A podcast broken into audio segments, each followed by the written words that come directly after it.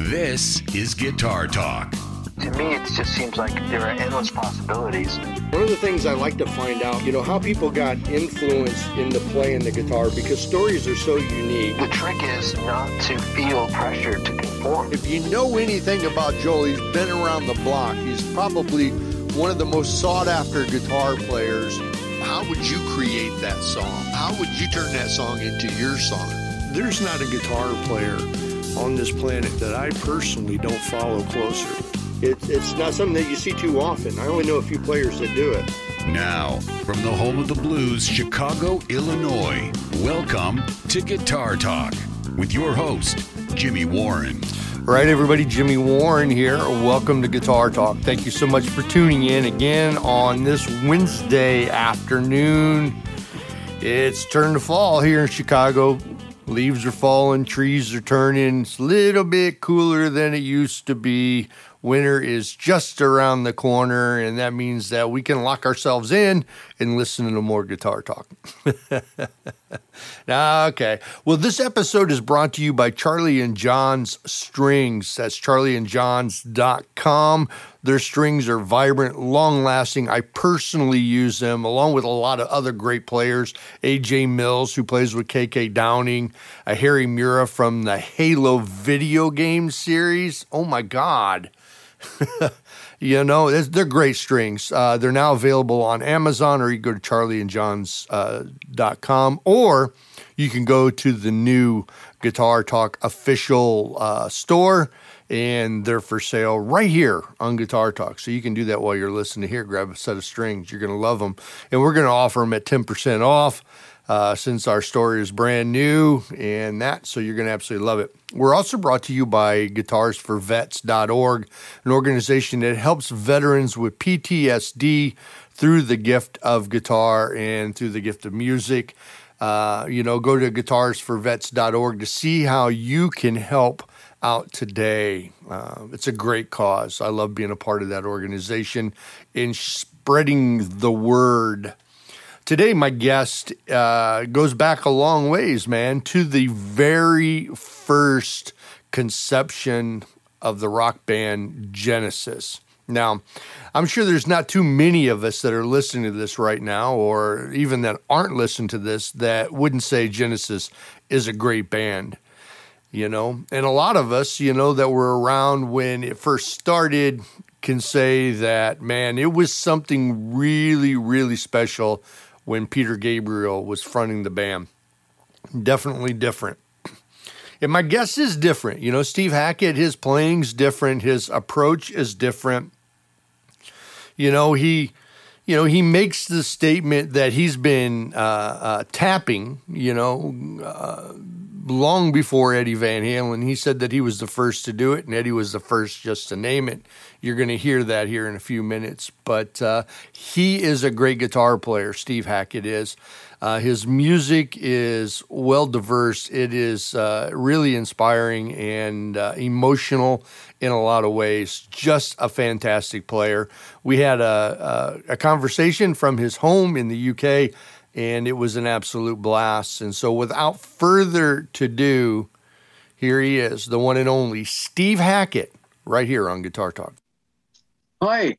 Hey, Steve. How are you? Okay. Hi, Jimmy. How are you? All right.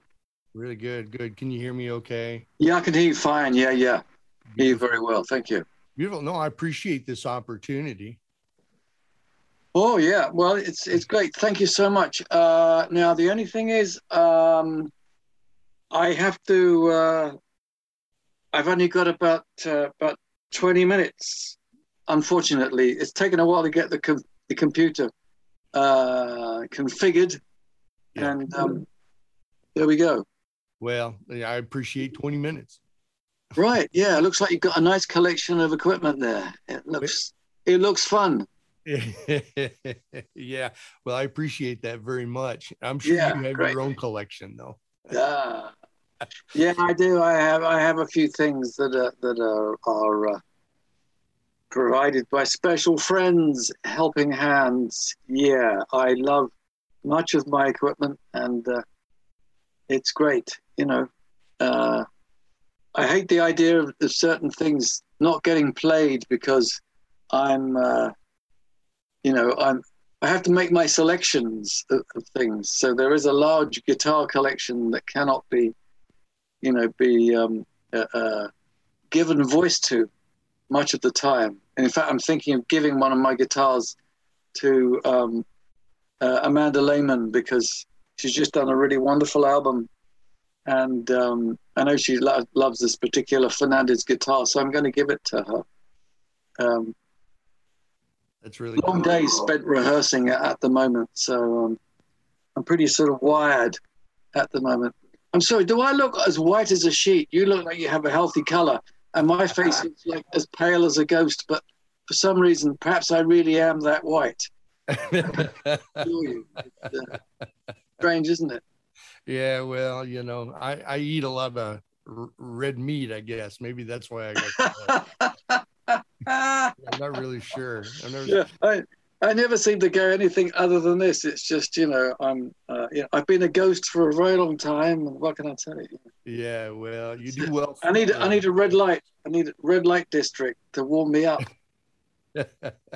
There you go. So if you don't mind, I'd like to know a little bit about some aspects of your playing.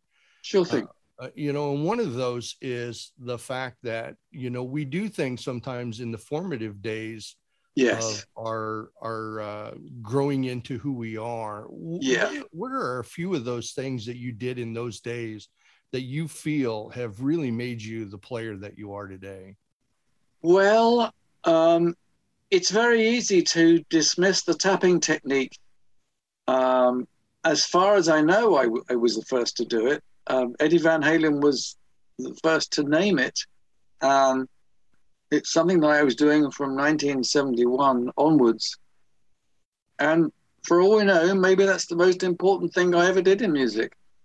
On the other hand, you spend a lifetime writing songs, developing other techniques and dealing with the various things that attend making records, touring, etc. But it's funny, I remember hearing something that Bob Dylan said, that they were asking him what he thought he'd be remembered for. And he said, I think it's just for having a vocal style. He was saying something that sounded quite humble.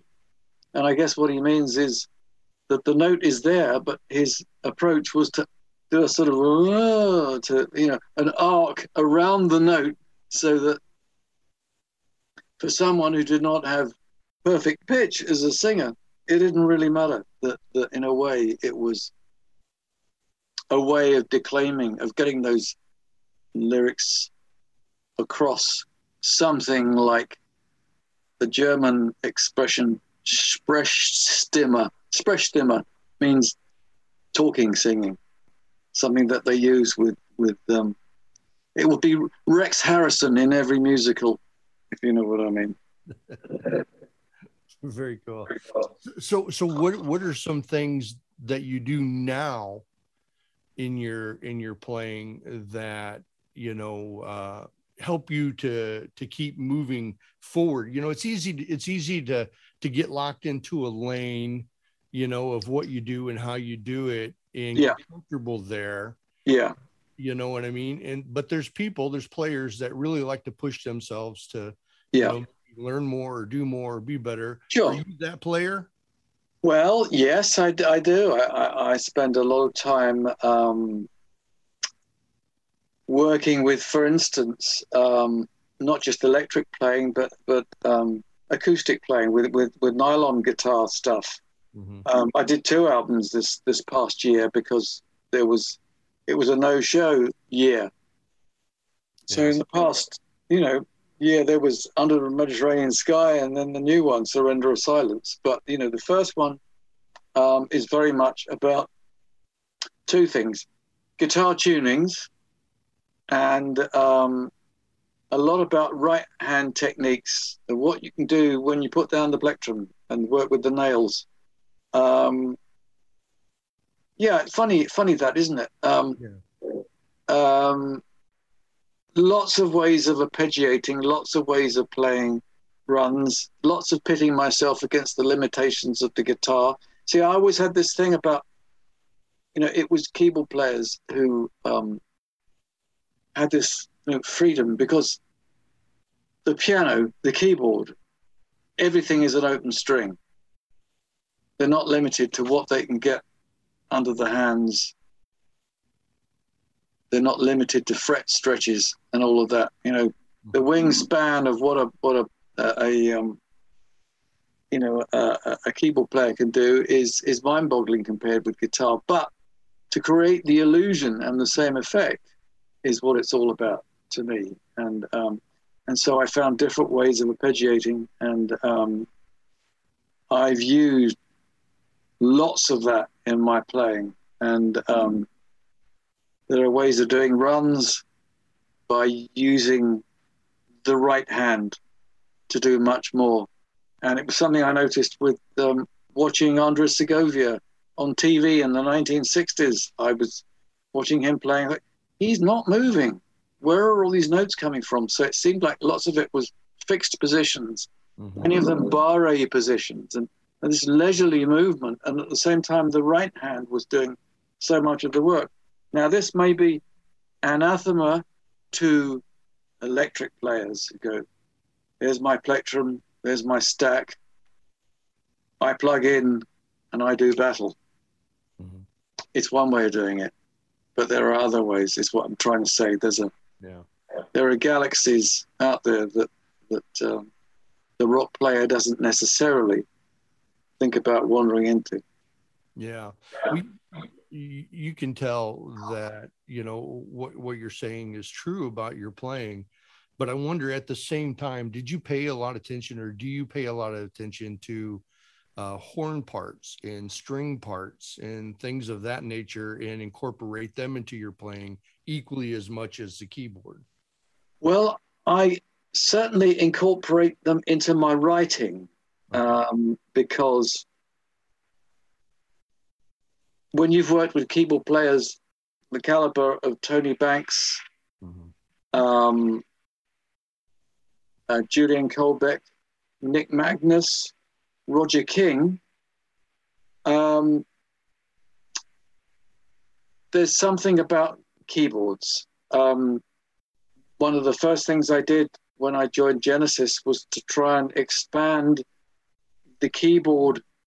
I used the word arsenal, all those weapons. In those days, you had to buy a new keyboard if you wanted a new sound. So I was very aware that you know, to create this mini kind of orchestra, a bit like a chamber orchestra at high volume, in order to have that, you needed to expand the keyboard. Of course, move on several years, and then suddenly you have guitar synths that can start to access something like those tone colors. And I spent a lot of time trying to pioneer that. But in the main these days, I spend my time with more conventional guitar sounds and try and bend those and try and make them sound classically good. So I probably don't sound that different from a lot of other players who perfected sounds like this way back in the 1960s. After the blues boom, where everything sonically developed with the guitar, those leaps forward with the actual sound as it moved from 1950s twang to 60s sustain, vibrato, a vocal approach, something that borrowed something from the violin, from brass, all of those things. Guitar was really the earliest form of a synthesizer. Am I sticking my neck out here? Because for those of us who were young and were not familiar with those sounds, we didn't know where they came from. Even back to, you know, the humble fuzzbox seemed quite extraordinary. When the Stones were doing Satisfaction, I assumed that they were using a brass section. So the illusion was complete. And I think Keith was rightly proud of that. It's just your perception. It's like, you know, guitars do Bonanza, or guitars do all the other things. Guitars do Bonanza, or guitars do Bonamassa. Whatever they do, there's a whole world of difference. And sometimes, of course, people like myself want to play or pay homage to that earlier era. There ain't nothing wrong with a Bonanza sound, but we know that we can change it by. I hate to say the word distortion. It's a bit of a sort of misnomer. It's like enlivening the guitar. So there's an enlivener going on. Yeah. So you know, I know you probably already know this, but you know, there's so many young rock bands, especially in the UK, that are coming up that are so good that, you know, when you talk to them guys, they're giving homage to guys like yourself and you know, guys like Richie Blackmore and you know, and are you know, and it seemed like that kind of music, it almost, you know, the rock music of that era had pretty much gone away, but you know, it kind of feels like it's coming back now. Because I think that's it. You know, I remember, you know, I'd befriended Brian May many years ago, and he and I got to work together. And at the time when we were working, it was in a sort of a pre-Wayne's World celebration of Queen with the big tune once again. And he was saying at that time, he said, you know, I don't really want us to tour the States and be seen at a lower level. He said that, yeah, I only want to go back when they really want us, you know. So it was the idea of they were either going to do it big or they weren't going to do it at all. Yeah. And there are ways of looking at, you know, what is your intention? Are you after taking over the world, or are you someone who wants to develop what you're doing in clubs, and you're interested in playing to a handful of people who actually get what you're doing? You know, the amount of jazzers who celebrate Bill Evans, and you just think to yourself, you know, that would have all been small clubs, all of that. Mm-hmm. And these guys that have played with Miles Davis, all of whom became band leaders in their own right, it was still a very small scene.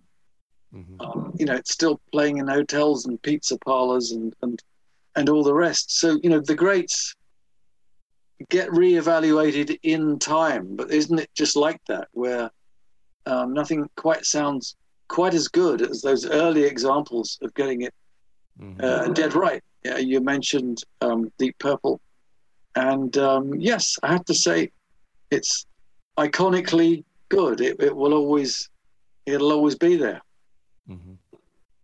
Now, you mentioned the album that you put out earlier, but you've got a new one getting ready to come out. Yeah. In just a matter of days, and it's called Surrender of Silence. That's it. Yep. Yeah. Yep. So why don't you tell us a little bit about the thought process behind this album? Well, in a way, because it's the second thing that's been produced in lockdown in within 1 year, I decided to do a very acoustic, romantic album, which had lots of world music influences on it, from Under a Mediterranean Sky. That was the whole idea. Nylon guitar goes as far and wide as you can around the Mediterranean, romantically, very sort of cinematic, and at times gentle, other times more flamenco, other times more Baroque, other times very much world music, Middle Eastern, etc. There's a piece of Scarlatti on it. There's a whole bunch of other things. Then by contrast, having indulged that, because I thought, well, hell, if I can't do any gigs, I might as well just do what the hell I like. I'm frustrated. I'm just going to be me. I'm going to do that. Then with the new album, I thought, yep, let's get back on the horse again and do something that's the polar opposite of that. So it's heavier. It's kind of sheet metal orchestra. It's very forlorn. It's very uncompromising. It's extraordinary, really.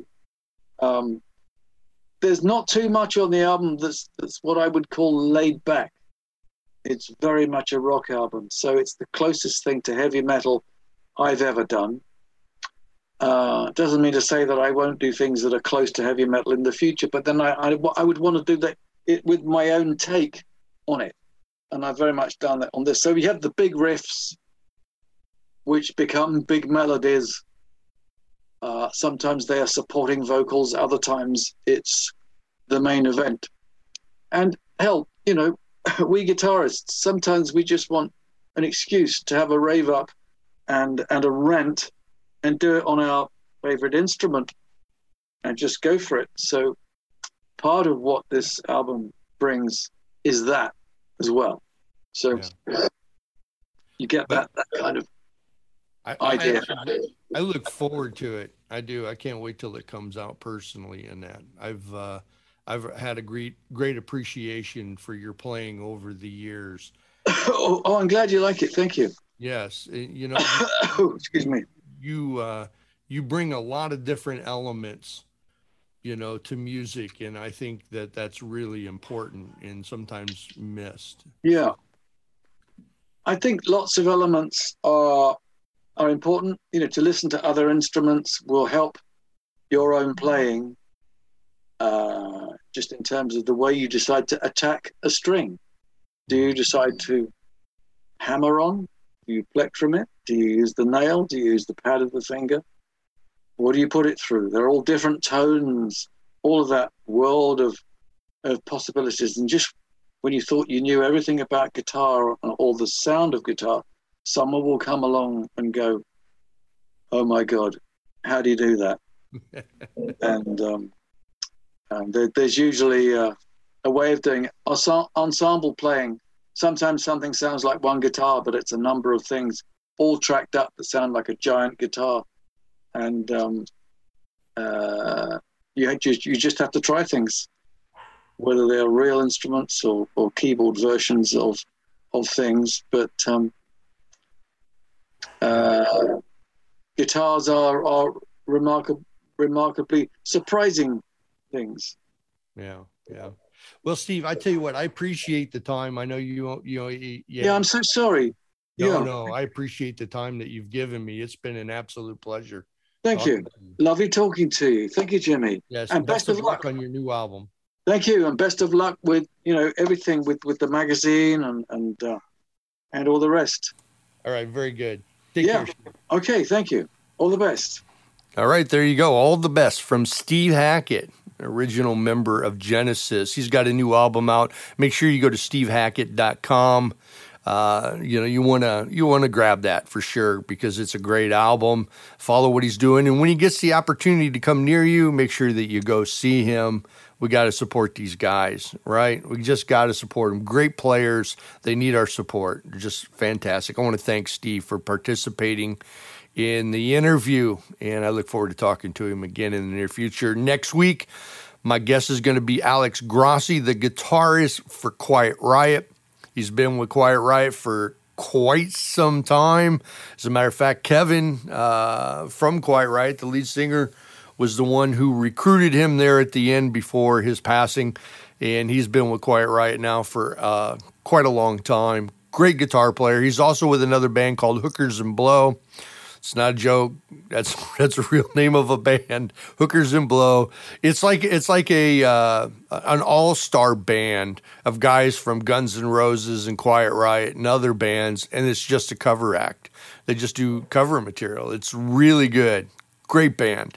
Anyway, Alex will be with us next week. So do me a favor, go to guitartalkofficial.com, subscribe to our newsletter. Make sure you check out our store, get a t-shirt, buy a set of strings. We've got some great overdrive pedals on there from Vex Audio, the Blue Bear and the Red Bear that are available now. You're going to love it. And I will see you next Wednesday with Alex Grossi from Quiet Riot right here on Guitar Talk.